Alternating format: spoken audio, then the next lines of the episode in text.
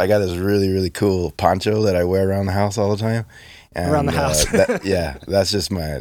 I love ponchos and all weird stuff like that. So Nice. Like when you when you've got the air conditioning up a little too cold, you gotta throw the poncho. on. yeah, that must be nice, man.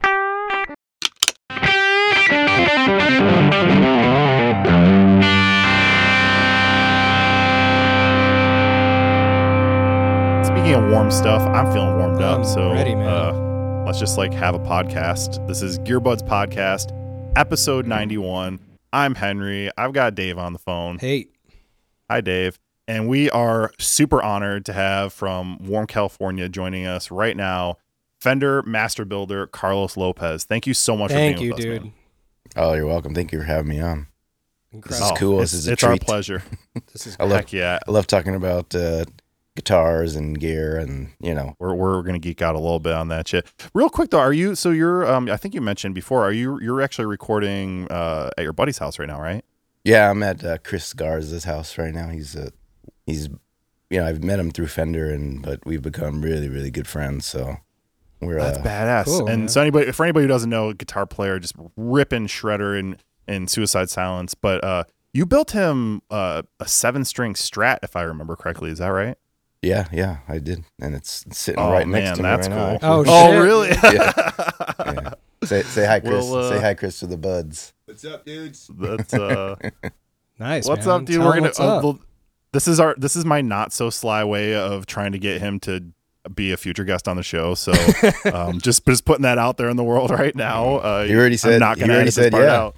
He said oh yeah fuck yeah! That's Hell yeah! All right. So there you go. I'll, I'll lock it in. This is awesome. Well, thanks for joining us from there, and that's super cool. So, really quick though, before we get into our normal stuff, I mean, you mentioned the guitar. Like, what what was the deal with that guitar? What what when when you were building that? Mm-hmm. Um, what what were some of the goals that you had in mind with other than just, of course, making a seven string Strat? Well, I didn't, you know, it was Chris's, you know, uh, he's really, the- you know, the brainchild behind the whole thing. And it was something that he Okay. really wanted. And it, he just had his heart set on it. And, uh, you know, I just probably was a builder or got the title for, you know, maybe a month or two. And he came into the shop and I got introduced and we started talking about the seven string it was just kind of a natural thing. It was there was there was no um, you know there was no plan. It was just like, hey, I really want a seven string. You down to do it? And I was like, hell yeah, I'm down to do it. And, so, and so that's how it that's how it started. And Oh, we were just spitballing ideas. And you know, he told me what he wanted, and he was just he really knew what he wanted, and he had Yeah. it. He just sent me the specs, and basically that's you know that's all I needed and so this was this was about the time where uh it, it was like I think like february maybe i think the end of NAMM last year and r- Mm. right before you know uh, the lockdowns happened Right. so uh when they did happen i had a lot of time because i have my own shop and so i i built the whole thing at my house actually and i have some i have some cool pics of my uh, my son he was uh, I had him working on it too and he was um he was Gotta put him to work. yeah man. no he was uh, uh, hammering ha- hammering in uh, face dots on the seven string so Oh wow. That's awesome. so yeah everybody has a, a role in this one so yeah Chris, well, if that one's Chris off has a little bit, he can blame your son. Yeah. He can't. yeah, yeah. No, it it came out really, really nice, and I was Oh man. I was really surprised because uh, the hard thing, everything's very you know visual with me, so I it has to look good, and if it doesn't look good, then I'm just not happy with it. You know what I mean? It's Sure. just uh, uh, There's something to be said about feeling cool while you're playing. no, I've- I've exactly. said that a and, bunch I, of times. and I'll and I'll admit it too, because it's like when the way that I could tell that uh, oh god, I'm so vain. Uh, the, the, way, the way that I could tell that it's a good guitar, like I'll strap it on and I'll get in my rock star stance and look at myself Oh, in the mirror. Spread those legs. Yeah, yep, exactly. And if it looks cool and it feels good on me, all right, it's ready to go. it's Oh, a weird absolutely, thing. It's a weird thing, but it's I'm glad to know that even even the master builder creating these things does the same exact shit Yeah. that we do. Yeah, Oh, dude.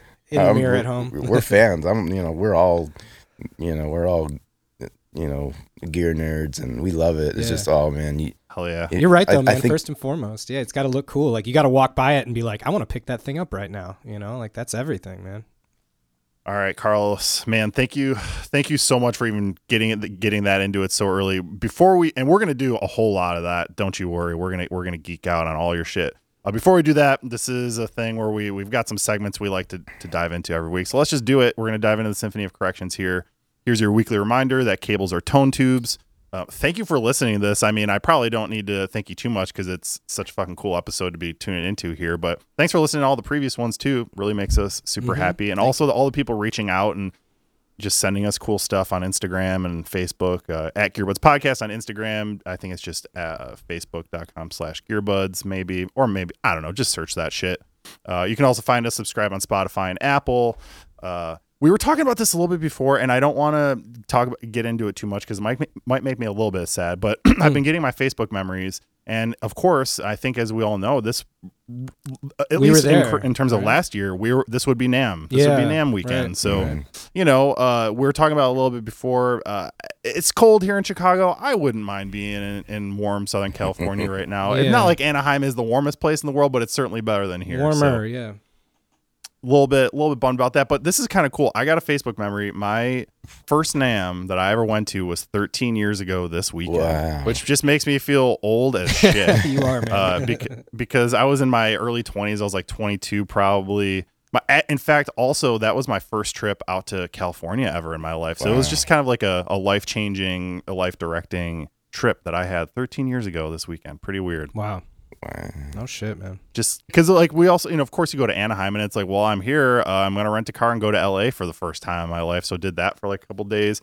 You know, there's just something to be said about getting stoned on the Venice boardwalk for the first time uh, and kind of kind of changed some stuff for me. So wish I was at NAMM right now. I think it's easy to hate on NAMM like when you do it a lot and there are certainly some sort of struggles that come with it and some annoyances and and frustrations and NAMM thrax and all that shit. But like, Busy, yeah. I don't know. Right, right. I wish I wish it was going on right now. I wish we were out there.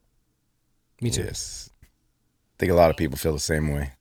Yeah. hopefully hopefully next year. I know that and there's all sorts of gear stuff coming out right now and will be coming out this upcoming week. Fender, of course, has announced Fender's a ton of super awesome dropping stuff. man. It's great. Uh, and as well as Squier. And I was saying this to Dave that like if I was an, like a kid, you know, maybe early teens or something coming up as a guitar player Yeah. when Squier was dropping this kind of shit that they're dropping right now, I would be metaphorically rock oh, hard. Oh, dude, like there is just so much cool shit that like I it just it what those exam those those types of options didn't exist when Mm-mm. I was 10, 11, 12, 13, whatever. So yeah, man, I gotta hand uh, it. I gotta hand yeah. it to Fender. You know, um, I mean, obviously we have Carlos here, and we're gonna talk a lot about Fender. But I'm a huge Fender fanboy. To me, like the first guitar I ever saw was a Stratocaster, and um, you know, to see Squier, what they've been doing to get people, to get younger players, or you know, inexpen- people who can't afford a, a you know, a, an expensive guitar, to get them, you know, in the door and maybe get excited about playing a good-looking instrument or something that's really unique. Uh, they're they're capitalizing on that, man. I love it, man. So hopefully they keep Oh, all yeah. that up, man. Um, the contemporary series, especially like they're you know they're kind of doing that the 80s contemporary series that they did in Japan. Uh, Squier's making kind of reissuing those right now, so those are super cool and yeah, props to them, man. Heck yeah. Keep the good good vibes rolling. Oh, this is kind of cool. Moog is doing uh they've got this really cool mural on the side of their building in Nashville or in Nashville in Asheville, excuse me. Uh it's if anybody's ever been there. It's a really cool mural and they're actually commissioning uh people to submit ideas for a new mural that they can then also execute. And one of the things that you could win is an actual Moog 1 synth with which if you know is like a $10,000 synthesizer. So definitely check that out if you're a muralist because that's pretty cool. Uh, maybe we can post a link on Facebook or something like that. Sweet, Because I think they've got like another month maybe to submit. very cool. Uh, so yeah, if you've got some good mural ideas, hit that up. Got a couple things. Don't need to get into it too much, but a couple things. I've I've up, I've done a full overhaul of GearbudsPodcast.com slash free stuff. There was a lot of shit that had expired, so I went through all that, added a bunch of stuff. Uh, there's this cool transient shaper that I was playing with this week that is now up there also totally not a piece of software at all but this is just like the coolest thing ever and i've learned that this is more uh, this is something that happens across a lot of cities. I've discovered that in chicago we have something called the chicago tool library which is actually a free organization where if you sign up for it you can basically borrow like i don't know like a bandsaw or Oh, like drills whatever like stuff. any kind of big tools that you don't have access to No otherwise shit. what you need for a job you can take them out like you take a book out from the library and it's Oh, all wow. like not profit supported um and but as I've as I've learned about this, I've investigated. There, this isn't this is not unique to Chicago. This is something that exists in a lot of major cities across the United States, and I would presume throughout the globe. Um, so look into that because there have been there have been a number of times where I'm like, oh, I really need um, whatever a drill press or Yeah, something. And it's just like or I don't have right? that. I don't have that available to me. Well, you can submit your thing, take it out, borrow it, bring it back. Wow. Yeah. It's possible. Most of Pretty us in our uh, in our like you know 1,000 square foot apartments don't have like a bandsaw necessarily, or- Exactly. or, a garage to store one. So that's fucking awesome, man. I love that. Yeah. So check that out, Chicago Tool Library or whichever, you know, city you live in, Tool Library. Uh that's that. Oh, got a couple bad fucking ideas Oh, really yeah. fast uh this week. My favorite sub sub sub segment. And this is mostly these days just me um, calling out people being weirdos on Craigslist. Uh, and this one is kind of funny because it's sort of inception in that this is a guy it's like the it's a it's a response to a response to a response on Craigslist. the, the thread runs really deep, um, but it's uh, just just for a quick taste of how it starts.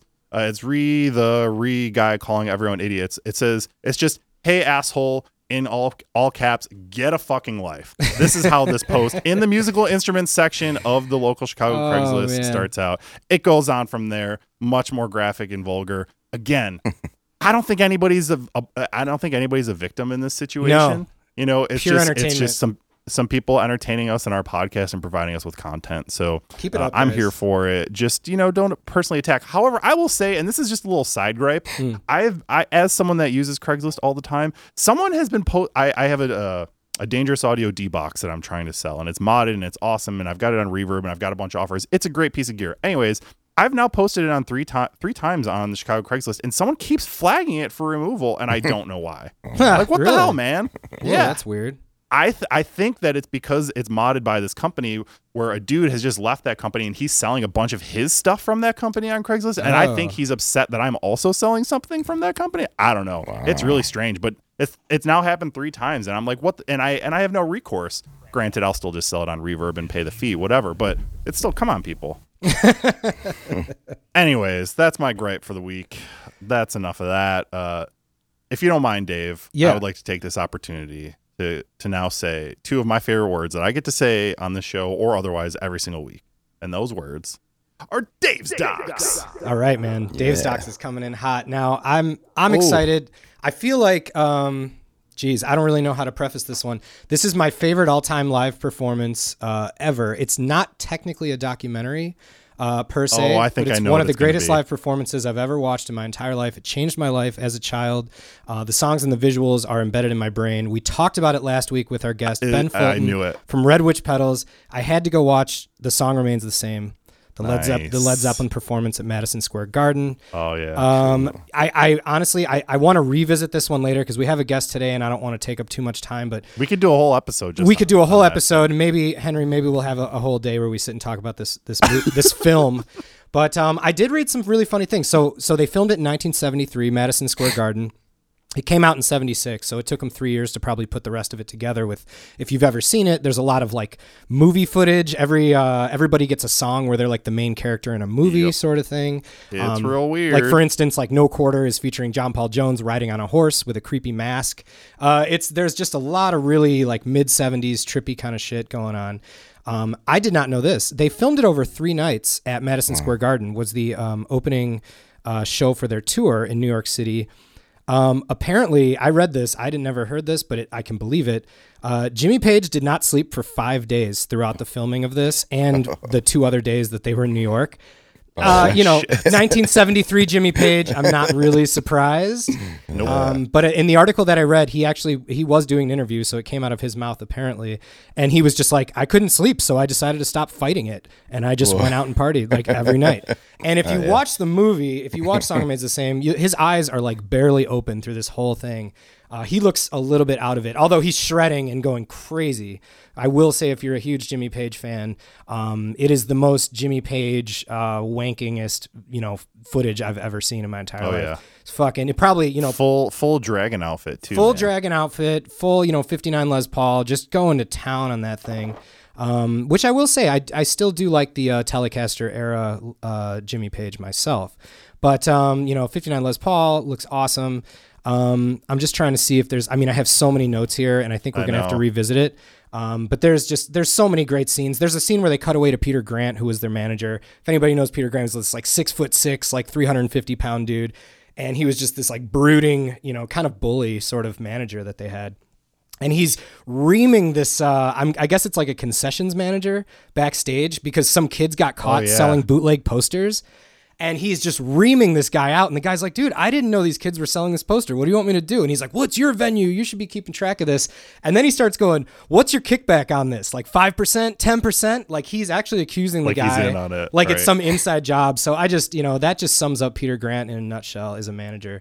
Um, i just i love that footage. There's one other scene that they show where um, there's these there's these police officers and they're kind of by the side door where you go in before the garage and there's three kids and they're like come on man just like let us in. And they ask the cameraman and the cameraman goes well if it's up to me you guys go ahead. And they go yeah. And they run in and they're just laughing and they run through like this garage door opening you know clearly backstage of like madison square garden. And the cops just laugh and he looks at the camera and he goes yeah you know it's a lot of fun a lot of fun. So it's kind of the uh, the attitude time, the attitude in 1973 was a lot different than nowadays. But um overall man fucking amazing performance by the band. So much so much cool footage you know outside of um them playing in their personal lives yeah, that's. I mean, I have so many more notes, but yeah, I'm just gonna go say that. Um, I did not know also that JPJ was playing a Fender Rhodes in the performance of that, rather than his Hammond C3 no organ. Yeah, no Oh, quarter yeah. with the bass with the Fender bass foot pedals underneath. So I Yeah. thought that was pretty cool. and uh, a whole lot of phaser going on. so much phaser, so much um, you know, uh,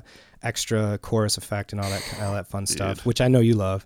Um, yeah, so I mean, I, as a as a live performance, my arbitrary rating for the day, Yeah, what do you got? I'm gonna give it a four out of four Zoso. Um, Hmm. if if you if you qualified as a live performance movie, as a documentary, I give it a two and a half out of four Zoso. yeah, it's not a documentary. It's not a documentary. Don't don't watch it expecting to learn about the lives of Led Zeppelin and all that stuff. But um, fucking awesome. I it brought so much joy to watch that again. So I'm actually gonna. My wife is watching it right now as we do this interview. So when we're done here, I'm sure it'll still be on because it's like two and a half hours long. fucking and four I years will long, dude. I will jump in and, and watch the rest of it with her because it is that good. So Nice. song remains That's the same. awesome, man. Definitely check it out if you guys have. You know, I just got. I want to. I want to quickly say I did get to. They like a couple years ago. They did this film like theater cinema tour where they for one night only they played it in like a few Oh, theaters and so I and I got to go see it No here in Chicago and, and seeing it in the theater was pretty fucking Yeah. rad. That movie it's it's so weird, dude. It's they're Yeah. like especially the John Paul or the John Bonham stuff. It's like The Bonham where he's, like, section with the like uh, isn't he a knight or something? No, no. Um, uh, uh, the knight or does he is Robert. I remember Robert Plant is the knight. Oh yeah, Robert Plant's the knight. No. Bonham does the thing where he's fixing up old hot rods, and then he goes to the drag strip during the Moby Dick uh, solo, which is so fucking cool. And as he's like bubba da bubba da bubba da bubba, they start up the dragster, and as the solo Wait, how is he, Dave? How Bubba did da he bubba da sound? bubba da. There you go. And as the solo increases, he goes ripping down this drag strip in like this janky '70s, you know, That's the right. long, the, The long rat rod looking car. thing. Yeah, dude. So such a fucking cool movie, man. They really, uh, they really did a good job. If you guys haven't seen it in a long time or ever seen it, do yourself a favor and check it out. Man, that is two solid episodes back to back where we just got into some Zeppelin. Yeah, Like, I know. Went full, we went full boomer these past With- two episodes, and I am all about it. I mean, yeah. If you guys didn't listen to last week's episode, we had we had Ben Fulton on from Red Witch, and he Yeah. we did not know uh, the biggest Jimmy Page fan we probably ever talked to. Um, Yeah, exactly. And that was that was a treat. So absolutely, uh, Nothing wrong with that. That's why that I started playing guitar. me too, man. Sick one, dude. Good Dave's doc. Hey, I mean, right. good Dave sort of doc. Sort But, of doc. You know, we keep things loose. We We, keep it really loose, care. man. Yeah. It is at this point now that we turn our attention to our esteemed guest here and start to just get a little bit more with Carlos. And, and the way that we like to do that every week is with a segment that we call a couple two tree randos, where I ask you a couple two tree rando questions. So, first one if you could swap places with any band member of any band, past or present, living or dead, doesn't matter what your talent is or theirs, just someone that you want to swap places with, who would that be and why? Well, I have uh, I've I kind of cheated because I've been listening to kind of your, your episodes. Oh, nice. So I, He came with notes. I I didn't like come. it, no. I didn't come with notes, but it's just I, Mentally prepared. yeah. I've been thinking about it a lot because uh, you know you brought up the question to your past guests. I'm like, man, who would I do that? And it and it really took me a long time to figure it out. But I think it would have to be, and I feel it's weird in this like imaginary situation. I feel bad for taking his place. Sure. I know what you mean. It's part of the question. Yeah, Yeah. that's that's what makes it but tricky. it, it would just ha- it would have to be uh, Pat Smear, and oh, cool, man. cool. because he Hell just yeah. you know I, I wouldn't want to take you know Kurt Cobain's place or Dave Grohl. I, Right. want to play with them. you Yeah. know? That's But, that's uh, the way I look at it, man. Oh, I love that answer. yeah. and you still get to be in the germs and that. Yeah, kind yeah. Cool shit. It's- That's That's that's a really good one. that's that's I think is the I think he has it made. You know what I mean? Because he he Yep. gets to choose, and whenever he wants to come play, he'll play, and when he wants to take a break, he will. And you Yep. know, and it's weird because a lot of people have like Pat Smear um, stories, and uh, I'll I'll tell you a quick one, real quick. Uh, love it. Oh, I would love to. Ron, Ron Thorn, one of the our uh, principal master builders, he has a really crazy. He'll probably tell it better than I can, but real quick, basically, Ron Thorn is a huge um, Queen fan, and he was looking for um, uh, Brian May's, you know, um, reissue guitars, and uh, and so he he- he goes on Craigslist a lot, and he uh, he found one, you know, I don't know, a couple hours away from his house, and it was one of it was the same guitar that he previously was gonna get, but got. Um, but somebody bought it like maybe an hour before him, and he was bummed. oh shit. And so, anyways, years later, it's that same guitar, and he recognizes it, and it's on Craigslist. And so, before he could, uh, you know, hesitate, he he calls him up. He says, "Save it for me. It's mine. I'm gonna get it." And so he drives all the way over there, and the guy that bought it before him years later was Pat Smear. And so, Oh wow. and so he, No he shit. bought the you know the Brian May guitar from him, and now he has I think Ron has like a huge collection of Brian May guitars. So it's uh yeah, and this is like the I have a few other you know friends that ran into Pat and uh, have kind of a similar story because I guess he sells a bunch of gear too. So a lot of gear. That's awesome. Wow. love that. And love that answer too. Honestly, I like I hadn't even considered that one, but this sort of being the person that is kind of like the utility player in a bunch of super fucking rad projects is kind of the ultimate It's dream. kind of the That's- perfect that's answer. such a good one. Yeah, absolutely.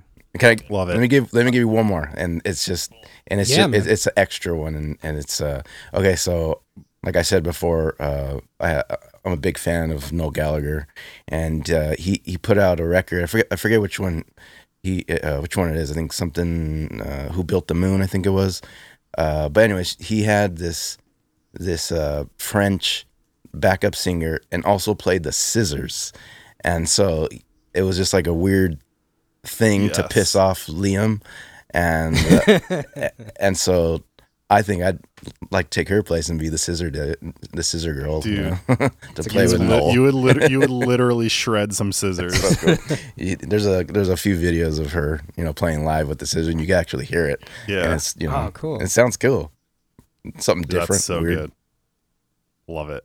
All right. Uh, do you have any new gears resolutions? New Gears resolutions. You know, it's weird because I'm not really a, I'm not a collector. You know, but uh, Yeah. I have things that, you know, a lot of the guitars that I've made, I've I never I never keep them. I you know Right. because I'm not a I'm not uh, a player. I mean I'm, I play in in my uh, in my house and stuff like that, but that's about it. But I usually would just give them away to friends or you know or players that really need a you know a good you know quality guitar. You know just so Mm-hmm. I just like the idea that the the guitars that I make are being used and you know are it, you know it's just a, a tool to help artists create. You know I like the idea behind that more than having it. I guess you know it's weird. No, that's beautiful. But anyways, That's awesome, You have some, answer- you have some lucky, lucky friends. For yeah, I was gonna say, can I be your friend? well, to answer your question though, I think uh, Yeah. I think I want to get uh, a good set of uh, turntables and uh, get a just a good you know good speaker system, just something good just to Mhm. play. You know, because I have I have records and uh, just to have something like that, I guess would probably Oh, that's yeah. my next thing. That's what I want to do. That's a great one. yeah. Yeah. oh yeah. Boom. If you uh if you had a time machine, where would you go? And if applicable, what gear would you buy? Hmm.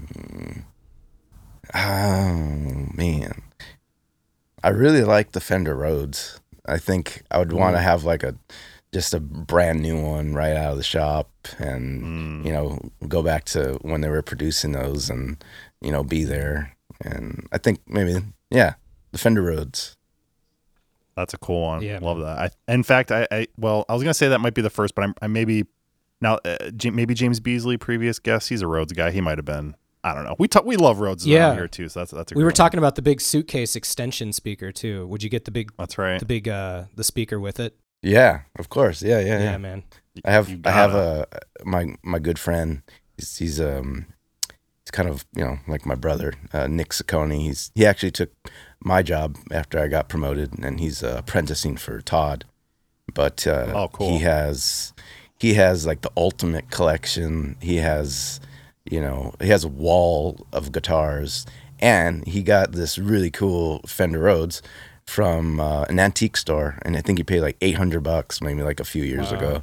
And yeah, that thing is just awesome. And uh, I've been asking him to sell it to me, but you know he won't. But he's uh, Just, just do, you know what you got to do? You'd be like, hey, look, these things take up a lot of Yeah, space. Just let me borrow it for a little while. Get it out of your yeah. house. no. So, so so what he did, he he uh, he, when they were looking for a house, they uh, he wanted a big backyard so he could build out his studio to have all of his stuff in.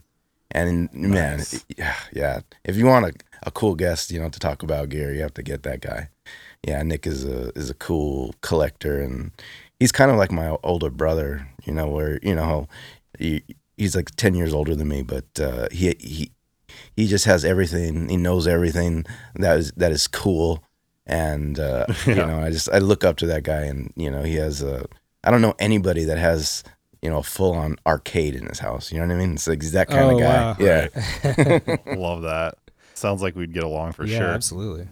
Badass. All right. Um. So this next question comes, as we've already mentioned, from our previous guest, Ben Fulton, Red Witch Pedal, Sea Moon, Imperial Electronics. I keep messing up the second word. Anyways, he his question for you, not knowing who the guest was going to be, was he would like to know which song changed the way that you see music and why. Jeez. Um, hmm. It's kind of easy, but it's you know, but uh, there's just too many. You know what I mean? It's like every Mhm. genre, every you know, there's always like a weird song that just like hits you in a weird way. Mhm. You know, I remember um I remember sitting in my car and uh listening to uh Peter Gabriel and he did like a duet with I forget I, for, I forget the name of the song, but I saw I was watching the video. It's them where they're um they're just spinning in a circle and they're they're singing a song and it's just like kind of a cheesy Whoa. song, but just like the way he sings it and the way that you know the lyrics is just I just was in my car just crying because it just touched me. You know what I mean? And No shit. Totally. yeah, but uh, you know, any you know, Kurt Cobain changed my life too. You know what I mean? It's just like I remember having, uh, you know, pictures of him on my wall. You know, it's just there's just too many, I guess, to really answer. That's a hard one. Oh yeah. Yeah, it is a hard one. It is a hard one, I, and I think I even sort of gave him shit, saying like, "Oh, giving us easy questions, thanks, Ben." um, all right, well, with that in mind, n- uh, what question would you have us ask our next guest? Again, not knowing who they are, just someone else that uh, exists somewhere in the music world. Uh, all right, I got a, I got an easy one. I got an easy one. An easy one. Okay. Okay. Uh, what was your last concert before you know the shutdown or the Ooh. quarantine? Good one, That's a really good Yep. one. Yeah.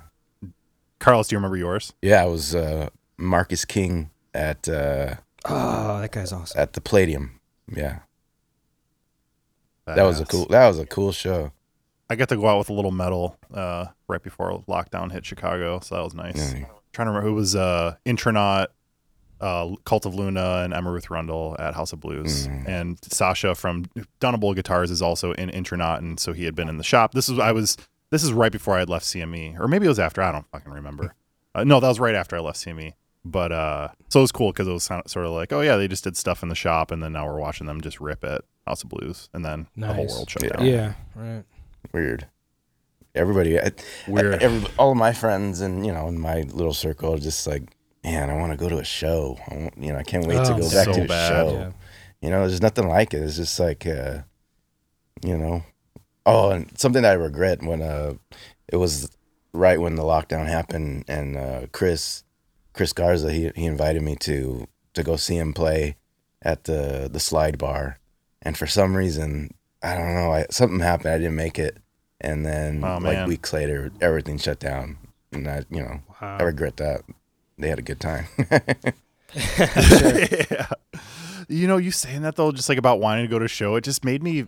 Of course, I want that too, but I just want all the little stuff that goes with it. You Yeah. know, like I want to, I want to complain about the mix. yeah, I want to Yeah. be like, where, where is the, where is the background vocals? You know, I just like the stupid little shit. I just that like we took for granted for so long. I, I want Yeah. that. Mine is the uh, having a really a really tall person stand in front of me. That's usually what. So have happens. have me stand in. yeah, front of exactly. you. It doesn't Okay, happen to you often, I'm sure, but uh, for some reason, some six six dude always gets like right in front of me. I'm like, bro, can I stand in front of you? Like, I look like your child right now. Can I get on your shoulders, dog? yeah, seriously. yeah. oh, one one thing is one thing that I remember one thing that I really appreciate and I love is you know when you're walking into the you know wherever you're gonna go see a show at and they have everything you know all the amps and everything just dialed in. Everything just looks mm. good. And it's just it's almost like a you know it just almost leaves you in awe. It's like oh dude this is cool. This is where it feels at home. You know what I mean? Ah, you know, yeah. it's just like that big old, you know, the stage, and then when then when the band, you know, gets gets on stage and they're walking up all cool, it's, and everyone's getting excited. Like I missed that feeling of that excitement Yeah. of, of the band There's that nervous on. anticipation, Yeah. the electricity in the room. Yeah, dude. And oh, wa- and God, I think we all. yeah. I, I think everybody listening to this right now misses that feeling. Yeah. I miss that. Uh, you know when they have like the uh, the sound tech come out and he'll do a line check on the kick drum. but Yeah. you hear it through the whole like at you know House of Blues or Metro or something. Yeah. Doosh, doosh, and everybody just starts going nuts. They're like, "Oh, it's coming, man! we're gonna we're yeah. gonna take off." miss that, dude. Man. Oh man. All right. Well, that was a nice little trip down memory lane there, and we'll, we're gonna get back there soon enough. But uh, take us further back in, in time, Carlos. So I want to get back in your history, like when you were a kid. You know, uh, where did did you grow up in the uh, Southern California area? I did, yeah. Mm-hmm. In East LA, I grew up in East LA. Mm, What were some of the? I mean, you obviously you already mentioned stuff like I'm guessing Oasis with the Noel Gallagher and, and Nirvana with Kurt and Pat Smear. Like, were what were some? Were those your favorite bands when you were a kid? Was that the stuff that really sort of resonated with you at that age? Um, yeah, well, I grew up with uh, kind of diverse, you know, uh, styles of music. You know, my dad is from from uh, Honduras and you know from Central America. My mom's from born and raised in East LA, and so my my dad he was always playing salsa and merengue and cumbias and you know and I I love.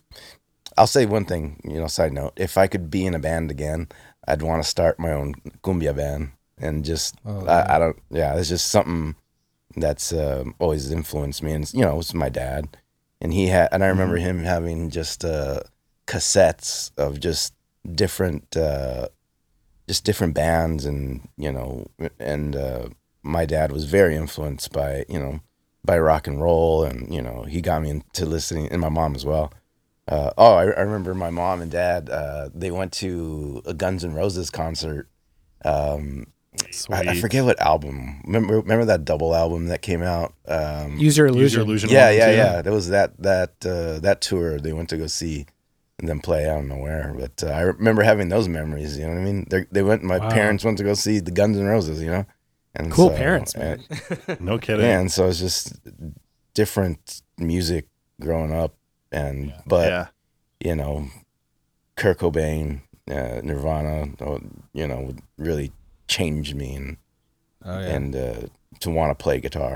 And uh, so, yeah, I mean, everything, everything. It was just always Yeah. playing music, and you know, I was just always influenced by it. And uh, you know, it's, it's something that I didn't recognize till later, but you know, I was just very uh, in tuned with music. Where you know it, it touched me, and I was always emotional about it, and I never knew why. Mm-hmm. And so it's just being around. I think that's part of the reason why I wanted to stay and be in around music or in this in the scene, you know, where people are playing guitar and you know just the vibe of it, you know, because I, I I'm not Yeah. a great guitar player and there's too much competition, So I just, but I wanted to find a way just to be around it, and I did. that's pretty much that's pretty much what it is, you know. What I mean? Well, I know that you. I mean, obviously, this is this is a super professional pro- podcast around here, so I've done a little bit of research and I know that you did go to guitar building school, but um, and that and the sort sort story is sort of that like you you know you built this this first guitar on your own and then you went to guitar school. Is that right? Yeah, well, I went to yeah, I did. I, I went to uh, MI, the Guitar Craft Mhm. Academy in Hollywood, and uh, you know, I didn't. Uh, I, that's when I, I had no idea about guitar building. You know, I I took apart a guitar once, and you know, the guy that fixed it for me went to that school, and he was a friend of the family's, and so, you know, it was at that point in time in my life where I didn't know what the hell I'm gonna do with my life, and Totally. but I love, you know, playing shows and, you know, and hanging out and partying and, you know, I want to stay in that somehow. But, uh, and that's what it really was, you know, I didn't really have my sights set on becoming a master builder. That wasn't my Totally. attention at all. And it, Right. and it, and it still isn't really. It was just, you know, I, I just love music. I love electric guitars, you know. I'm not, um, you know, I don't build arch tops or acoustic guitars because that's not what I'm passionate about. I'm passionate about, you know, electric guitars, you know, specifically Fender guitars. And, you know, Yep. Fender guitars is just, it's everything that's tied into it, you know. It's just the history, the players, you know, just that's what I'm attached to. And it's just, I'm not really attached to, you know, uh, Like jazz boxes. yeah, or it's just something yeah, like I'm that. not. It's not what I like, That's not your thing. and so that's you know, I don't. And it's funny because I don't consider myself a luthier at all. It's just, you know, I, I That's Well, interesting. there are a lot of other people that might argue. I, yeah, I would I would argue, but uh, it, it, it, it's yeah. I, I I don't know. I just don't see myself like that because it's. um I think my way of thinking about it is a little bit different. You know what I mean? It's like I'm not.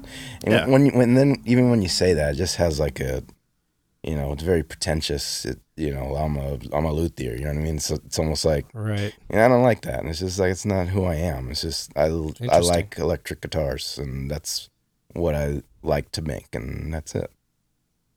and you make fucking rad ones, and Yeah. I've and I have been lucky enough to, to actually be able to play some of them. Oh, cool. Um, Which one did you play? and and and I, and I do want to get to oh man so Oh, I've we'll played uh let's see yeah well man there well because you know I was at Chicago Music Exchange for a while so we've had a lot of stuff come through there but I know for sure that so the one the one that I spent the most time with was actually two of them and they were the two brawlers Oh, cool. Mm, uh, cool. because they sort of set me up with this little podium out on the floor. So whenever I was like not doing stuff, I'd be hanging out there, and I, of course, like I would just pick whichever guitars I decided that I wanted to be playing Nice. that day or week or whatever. So for like, I don't know, people probably got annoyed with me. Like pr- for at least a couple weeks, I just like was switch going back and forth between the the green one and the red Yeah. one. Uh, and then it got to the point. So not to make this too much about myself, but uh, people that keep up with the show probably know that I, I when I play guitar, I play in a weird tuning, and and usually that involves like changing stuff around. Which I, in the shop I wouldn't, I would almost never do, just because it was kind of annoying having to go back and forth right. at least one of the brawlers, maybe both, were both in my tuning Just at stayed that different way? times and just Really? just lived in the weird. Yeah, because it's just like it was. I loved playing those guitars. There was also that electric twelve. Nice. Um, I think there was a Marauder at one point in there. I, there, yeah, there was definitely some stuff that that I've been able to play, but um, yeah, I, I recognize that that is a, a very sort of um, uh, that's a, that's a a position that not many people get to be in and don't get to really experience what a master built Fender guitar is, and that's absolutely some, one of the things I would love to try to get into a little bit with you here. Just sort of like because I think even a lot of people maybe don't even know what's up with the Fender custom shop Mm, yeah, yeah. compared to a, like a production model. Right. So Mhm. like not to make this too remedial, I don't need to have you explain everything to us, but just like for someone that maybe doesn't know the specifics between even say like a Fender, like a, an American Ultra or Yeah. something like an, Yeah. a nice, a very nice production Mm-hmm. guitar. What would what would be the sort of first step in a difference between something like that and say something that ju- is coming out of the Fender custom shop? Yeah. So basically, you know, I get I get asked that a lot, and you know, it's just there's there's definitely a, kind of like a like a almost like a mysterious kind of vibe with the Fender Custom Shop and the Master Builders. You know, th- there's not really too much like advertising. You know, maybe just on Right. Instagram stuff like that. And It's like a word of mouth yeah, type thing. and, yeah. and so it's it's So uh, you know, a lot of people don't know about it, but the people that do, you know, are just kind of diehards. You know, and they won't just buy Mhm. one; and they'll buy, you know, one every year. You know what I mean? And it's just like, and and it's a it's a relationship. It's it's personal. It's it's uh, it's it's the birthing of you know a a, a creation, a, a guitar that, you know, it it's uh, that that you get to experience. It's an experience. That's what it is. It's more than just a Mhm. guitar. It's it's something that um, that uh, you. It's a collaboration with the artist or you know the customer, and uh, it's very intimate. You know what I mean? It's it's it's something that uh, not a lot of people can experience, and and the few people that do, you know, it's just they get it. You know, it's it's it's it's Mhm. very um, you know, and I could tell because people, you know, just this year, you know, alone or last year, you know, my my orders they didn't really drop. You know, and there's just more people were Mhm. buying guitars and you know, and you get to to build relationships with different customers and different artists and you know, and uh, to to build something for somebody that's you know that's saving up their money or you know it, it, it's uh, it becomes more of a relationship you know and it's really personal and it's um, you know because I guess that's probably the biggest difference because you can't do that with you know an American standard they're just uh, production models Right. and you know and that Mhm. all of it has its place and we're all just um, we're, we're all uh, how do I say it that it, it takes these production models, you know, and you know, all of these production models for us to do what we do. You know what I mean? Because those those are. Of what course, sure. that's what pays the bills, and you know, we're we're Yep. really really lucky to be in the position that we're at, and you know, work with people and you know, and be connected with uh, you know the artist or the customer. So it's just uh, it's a Yeah. relationship, and it's It's and a it- and relationship. And, so, uh, would you say that that's kind of uh, uh, for? I think I have an understanding. Just correct me if I'm wrong. So it seems like custom shop, a custom shop guitar. That's that's of course coming from this special sub segment of Fender, but it could be built by a handful of people. Whereas a master built guitar, that's that's pretty much that's just you Yep. Start to finish. yeah, Is that right? exactly. hmm Cool. So someone could be so, and presumably there are, you know, Carlos Lopez fans out there specifically that just want your builds, or Yeah. you know, like you mentioned, the other Krause or Thorn, any any of these other famous master builders, and uh, and how many is it? Like a, a dozen, a baker, a baker's dozen? Like how many How of many are Yeah, are there? there's twelve. Yeah, Okay. Twelve. So that's it's an extremely elite small amount of people. Yeah. I have to imagine that a turnaround time on a master built guitar probably has to be a while, right? What is what does something like that usually it- look like? it's, It's about like for me, it's about a year right now. I'm a year back order. Yeah. and so it's um, yeah, and that's yeah. I'm lucky to- have you know so many. yeah, orders. it's such a treat that you get to work with those people that, like you said, either they're at the top of their game, they're you know professionals using this stuff day in day out, or it's someone that, or both, but could be uh, someone just that isn't that, but also has been building this uh, dream instrument in their mind for Yeah. maybe even decades, Yeah. and and you are in the position that you get to help someone realize that. That's so cool. That's man. really cool. And another weird thing is that, um, and I and it- it's been weird. I think I'm just really blessed because you know uh, a lot of the guys they try to put something new out, you know, just so it's not a Strat or a Telly. You know what I mean? Mhm. And Yeah. so uh, it, every time in them they do something weird and wacky and. And maybe not even weird and wacky, just different, and it just doesn't sell. You know what I mean? And so Huh. it's just people want the strats and the tellies, and that's that's what we do. You know what I mean? But if there's like a, you know, often not often, but rare occasion, you'll get somebody who wants, say, I want uh, a seven string strat, and you know that, Right. and that's Mhm. uh, that's where they come to us, and okay, well, let's do it, and that's when when we get excited, and you or like the uh like that marauder guitar i mean i, I want to get into that too a little bit um, Yeah. if you don't mind but I, I loved the the video on it i think that fender released where they you talked about the history of it you'd walk by that thing and then like Oh, one day you're like i'm gonna build that thing oh yeah, uh-huh. um, I mean, I didn't know that guitar existed, or the prototype, or whatever they want to call it, um, existed until I saw the video of the of the one that you built. So, Yeah. could you go in a little bit on that, or Yeah, of course. So, yeah, you know, like you said, I would see it every day at the shop, and uh, it's a guitar that's been floating around the shop, you know, since mid '60s, That's and crazy. uh, it had the original, you know, Gene Fields neck on it, the Starcaster neck, and uh, somebody put a an extra uh, tuning peg on it to make it a seven string, and uh, for some reason I don't know who did it, but anyways, and so um, one of the guys he got it and fixed it and put the you know the 65 neck on it, which it has it now, and that's what I model it after that specific guitar, and so you know that one was um, the prototype number two that Gene Fields was creating, and he made like a. He, I think there's eight out in the world right now, and you know we have one, and I think there's few, uh, maybe a couple in you know uh, the Vintage Museum out in Nashville, I Right. think, and uh, so yeah, they're just been. It's a mysterious guitar and has a lot of mystique behind it, but. Uh, I loved the guitar. I loved the shape, and it was just, uh, from what I suspect, it was just too much at that time. Nobody understood it, Yeah. and so like now, just uh, was something that I wanted to do, and you know, and it, it was, it wasn't something just to. My intentions weren't to set myself apart from all the builders. It was just something that I like to do. I love I love electric guitars, and that's why I did it. And you know, I had no expectation whatsoever for it to be, you know, get any attention. I probably thought, oh, I'm just gonna make one, and you know, and that's it probably. And you know, that was that. And but you know, I have a handful of those orders, and it's like, wow, people people love them, you know, just as much as I do. Totally. They're fucking cool. They're Really super fucking cool.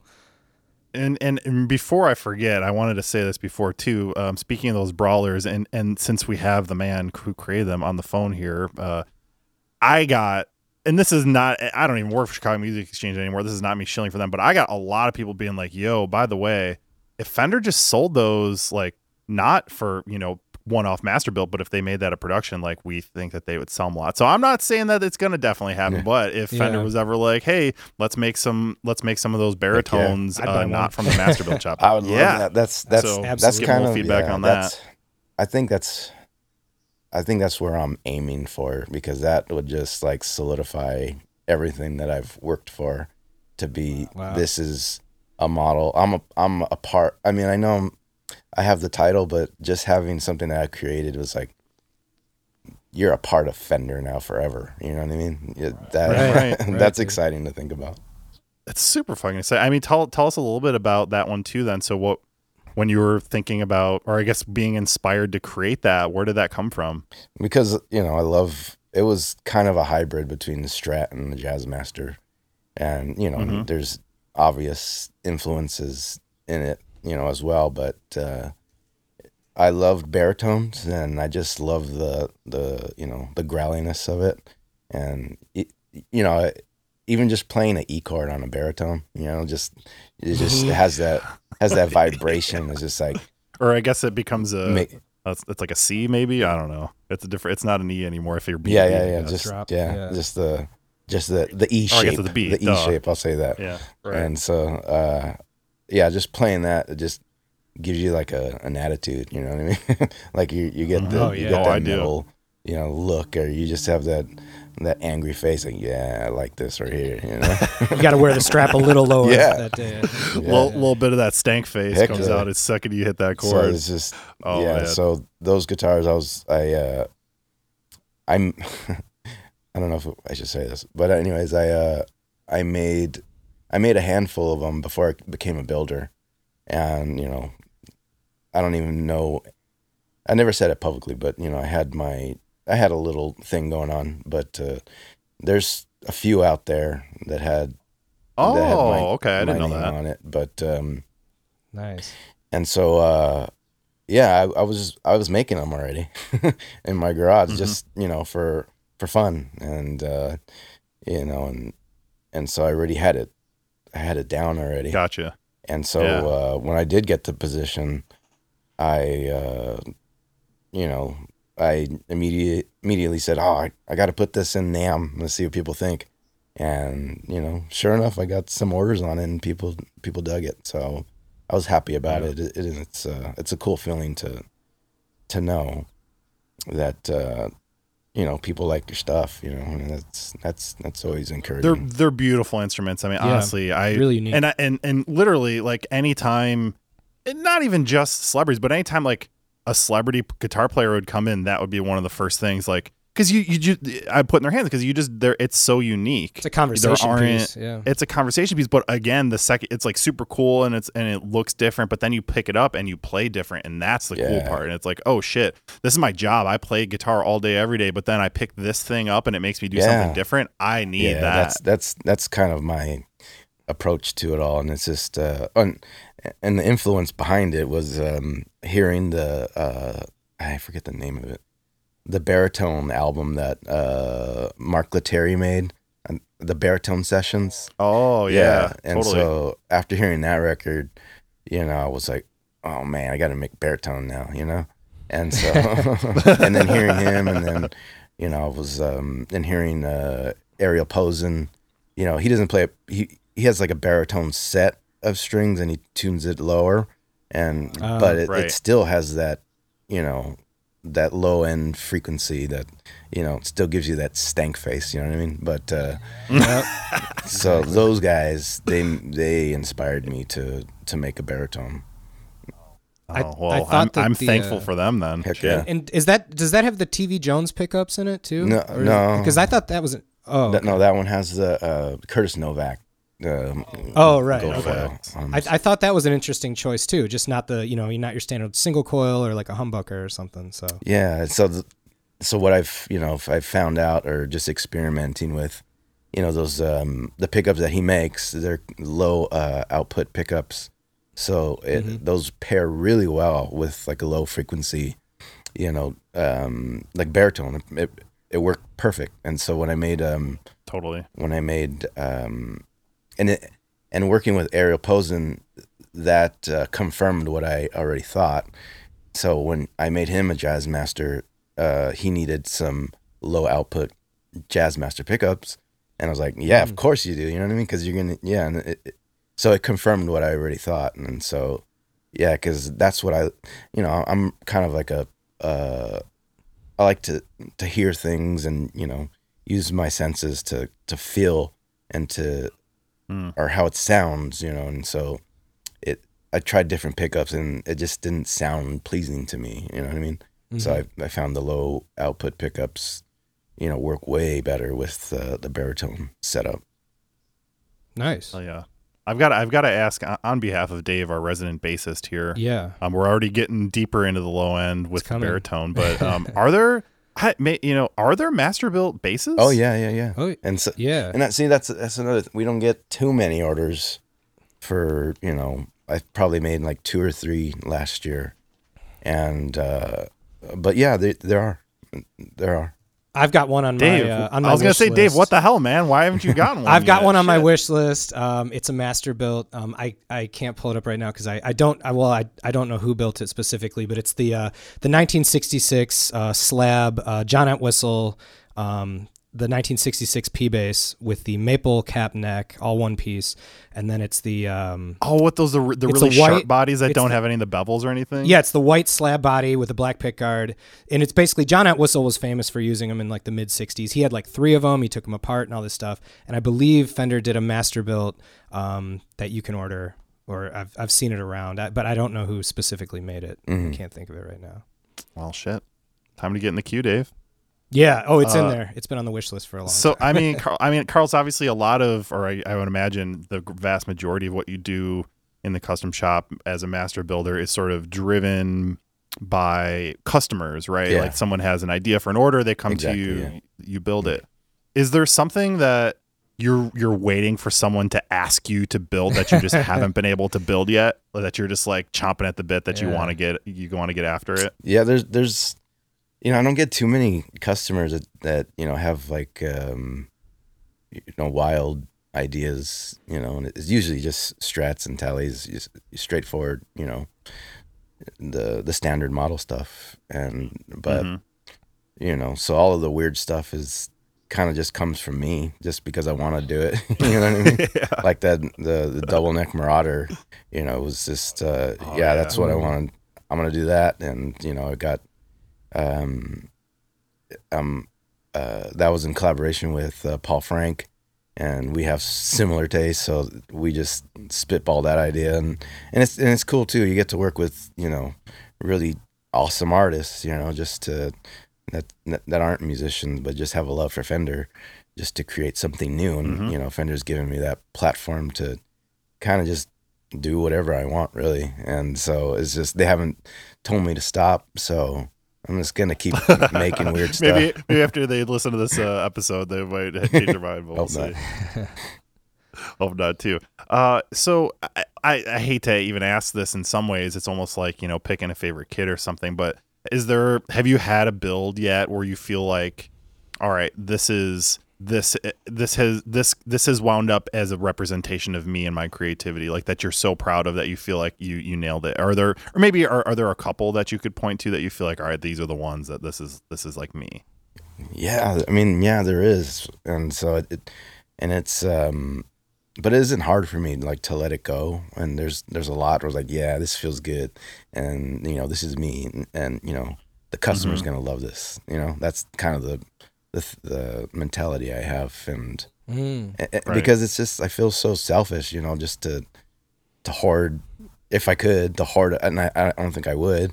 I would just like I want you to to create something because it's it's almost like, you know, whatever I create, and uh, you know, or I build, and I give to somebody that could really play it, and that's just so much cooler for me to experience. You know, seeing it, especially just seeing something you made and seeing it on stage, and seeing it, you know, that I get excited about that That's super but cool. just uh yeah there's there's a lot of cool guitar and i feel weird because it's like i have this guitar and it's like yeah i love this guitar and you know but what am i gonna do with it you know i'm not playing it's gonna stay right. in my you know under the bed or you know collecting dust but you know but i still have a few guitars that you know i, I keep around just for hopefully that my kids will start you know picking it up and playing and uh but they and they have and you know I, i've What a what a beginner guitar. Oh, oh it's no big deal. Just a little master build. Yeah, right. NBD. um, Uh, Stu, what? So I was thinking you were mentioning guitar, seeing your instruments on stage, and one that popped in my head, and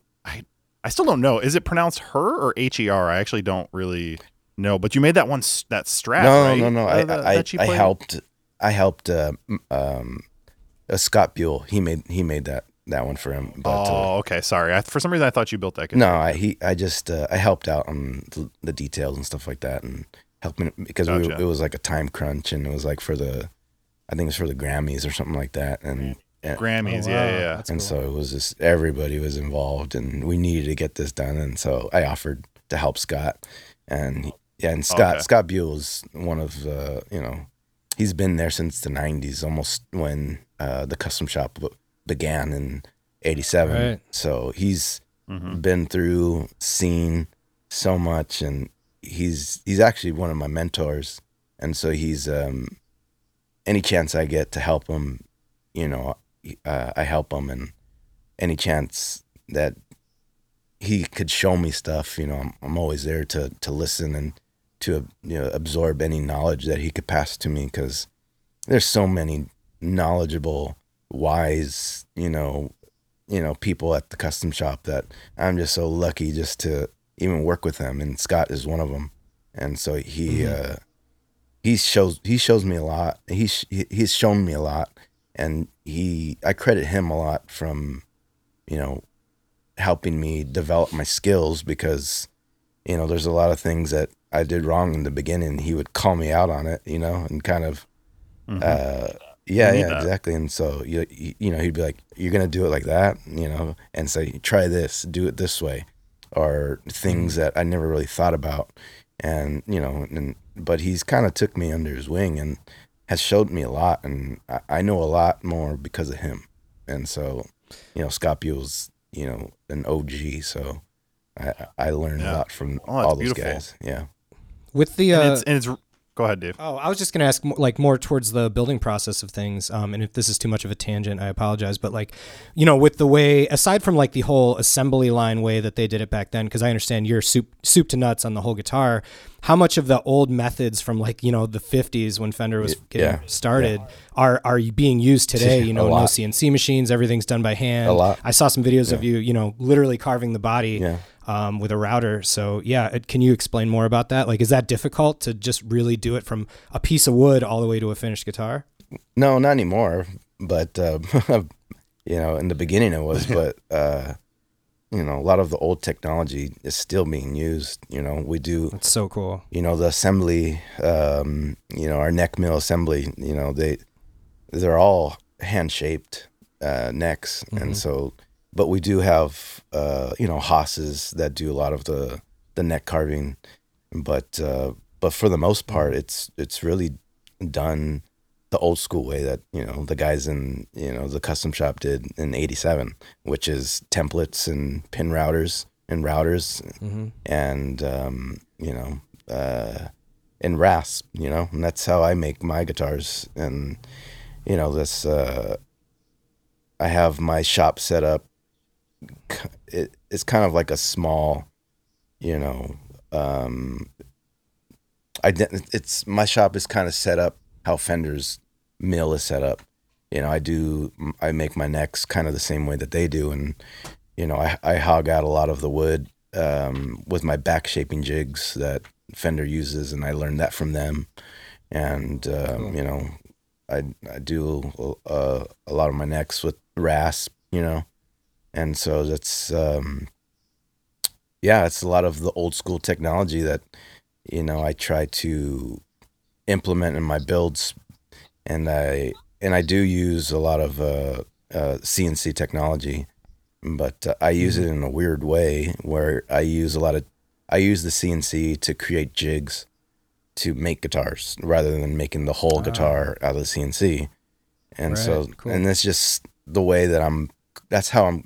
I'm just comfortable doing it that way because I've been doing it like that for for years and so that's uh yeah that's kind of how i i approach it you know Yeah, no, I, I just I was I was thinking about that when I saw some of the some of the videos of the custom shop and because it was like I I love watching those old videos Yeah. and I'm sure you've seen Yeah. Them in the 50s where the guy with like Yeah. you know no mask on and he's spraying oh, nitro over the guitar and like the guys have their shirts off smoking a cigarette like you know wiring the frets in and stuff and I just I love that old footage from those old videos like that and I was curious of how much of that carried over to what you do every day which is which is really exciting. i mean it's it's a it's it's a it's a bit different now and it's a little bit more you mm-hmm. know um I'm sure they've, they've smartened up. oh about some yeah there's, a Yeah, lot of exactly. rules now but you know but for Yeah. that's why we're so lucky you know what i mean we we kind of retain that you know type of environment you know in the custom shop Yeah.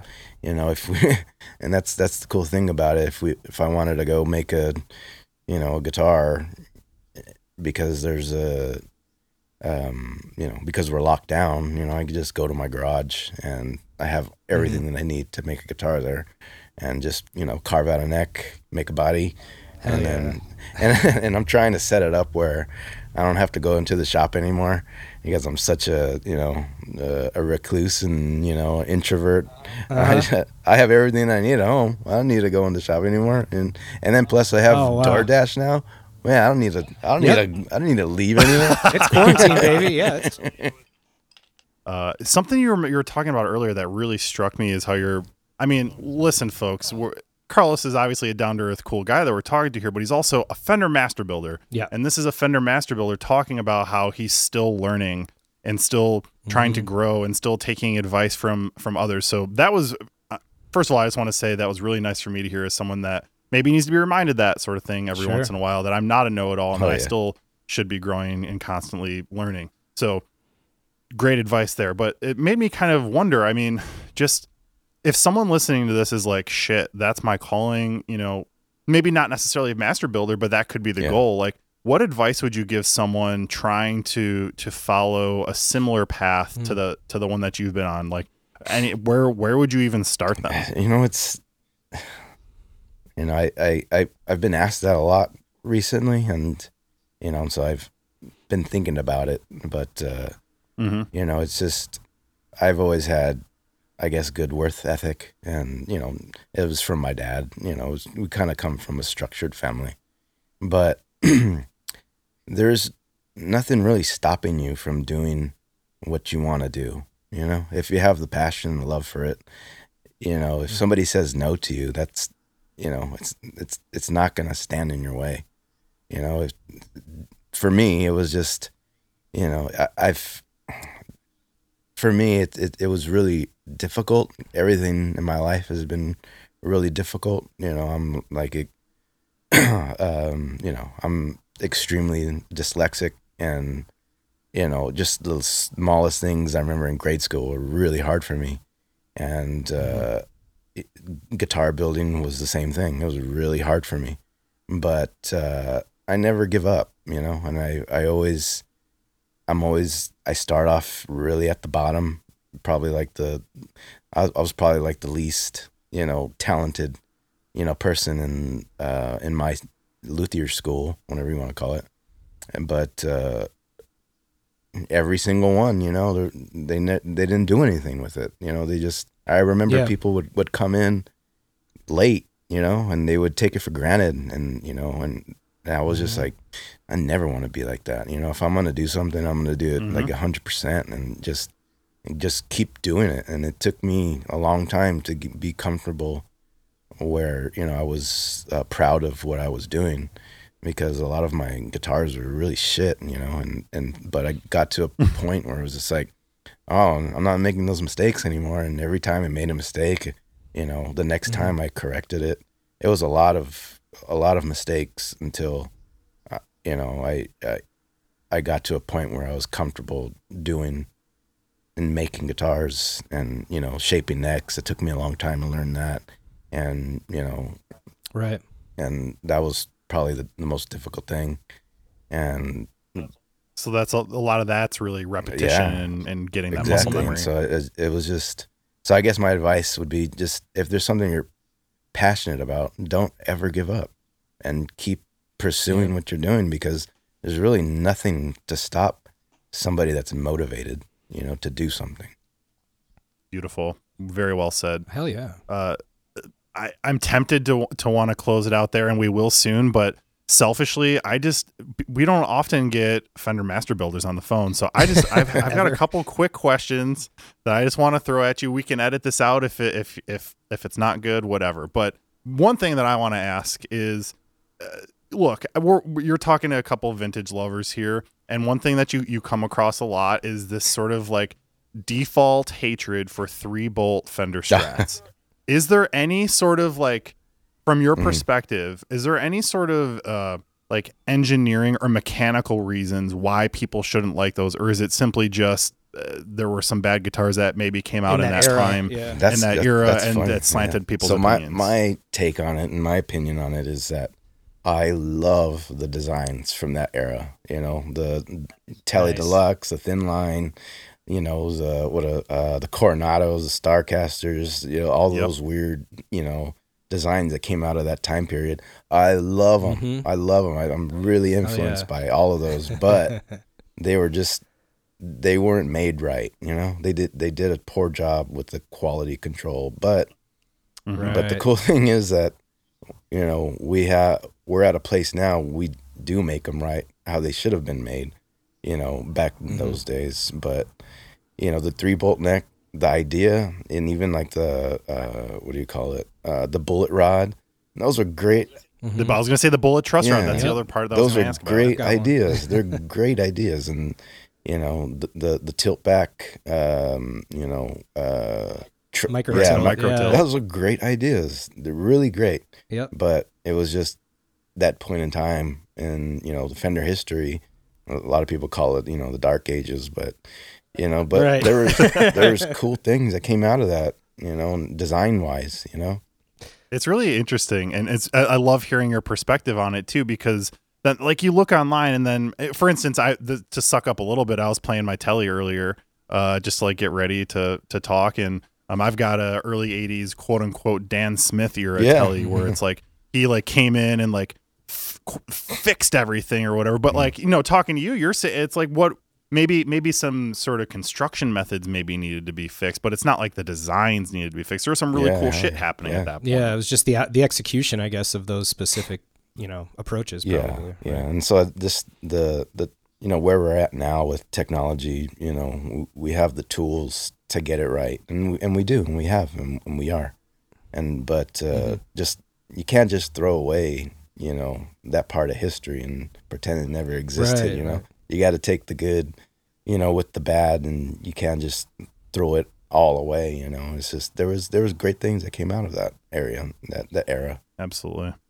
Love it. Carlos, thank you so much for Yeah, jumping man. on and, and dealing with my random Instacart delivery and all this No that's gone into it. But I've had an awesome time talking to you and, and Thank you just so much. learning from you and getting your perspective. Um, obviously, you know, everyone knows where to find Fender guitars, but um, you know, if someone is is interested in specifically listening to this and then being like, I need to have Carlos build me a guitar, is there a path to to achieving that via the Fender website? Like, how would someone yeah, accomplish you, that? you can just just find you just type Carlos Lopez Master Builder, I guess, and it shouldn't be hard to find me, or maybe it will. Maybe Okay. it will because I, I remember Cool. in my It's- it's in, not. in high school in, in the yearbook there was like ten thousand Carlos Lopez's, and you know, but in, uh, yeah, Instagram I guess is probably that's where you can find me. This, yeah, Ca Lopez. Some great, great photos up there. Yeah, at CA Lopez on Instagram. Awesome. Thank you again so much for joining us. This is, it was an honor to have you on. Appreciate and, it. Yeah, thanks um, for having me. You know, hopefully, hopefully, maybe next time this year, uh, we've got shit figured out, and we can actually, maybe, actually be at a NAMM together. or that'd be something great. Like that. Yep. Missing them. Yep. All right. Be well, folks. Be well.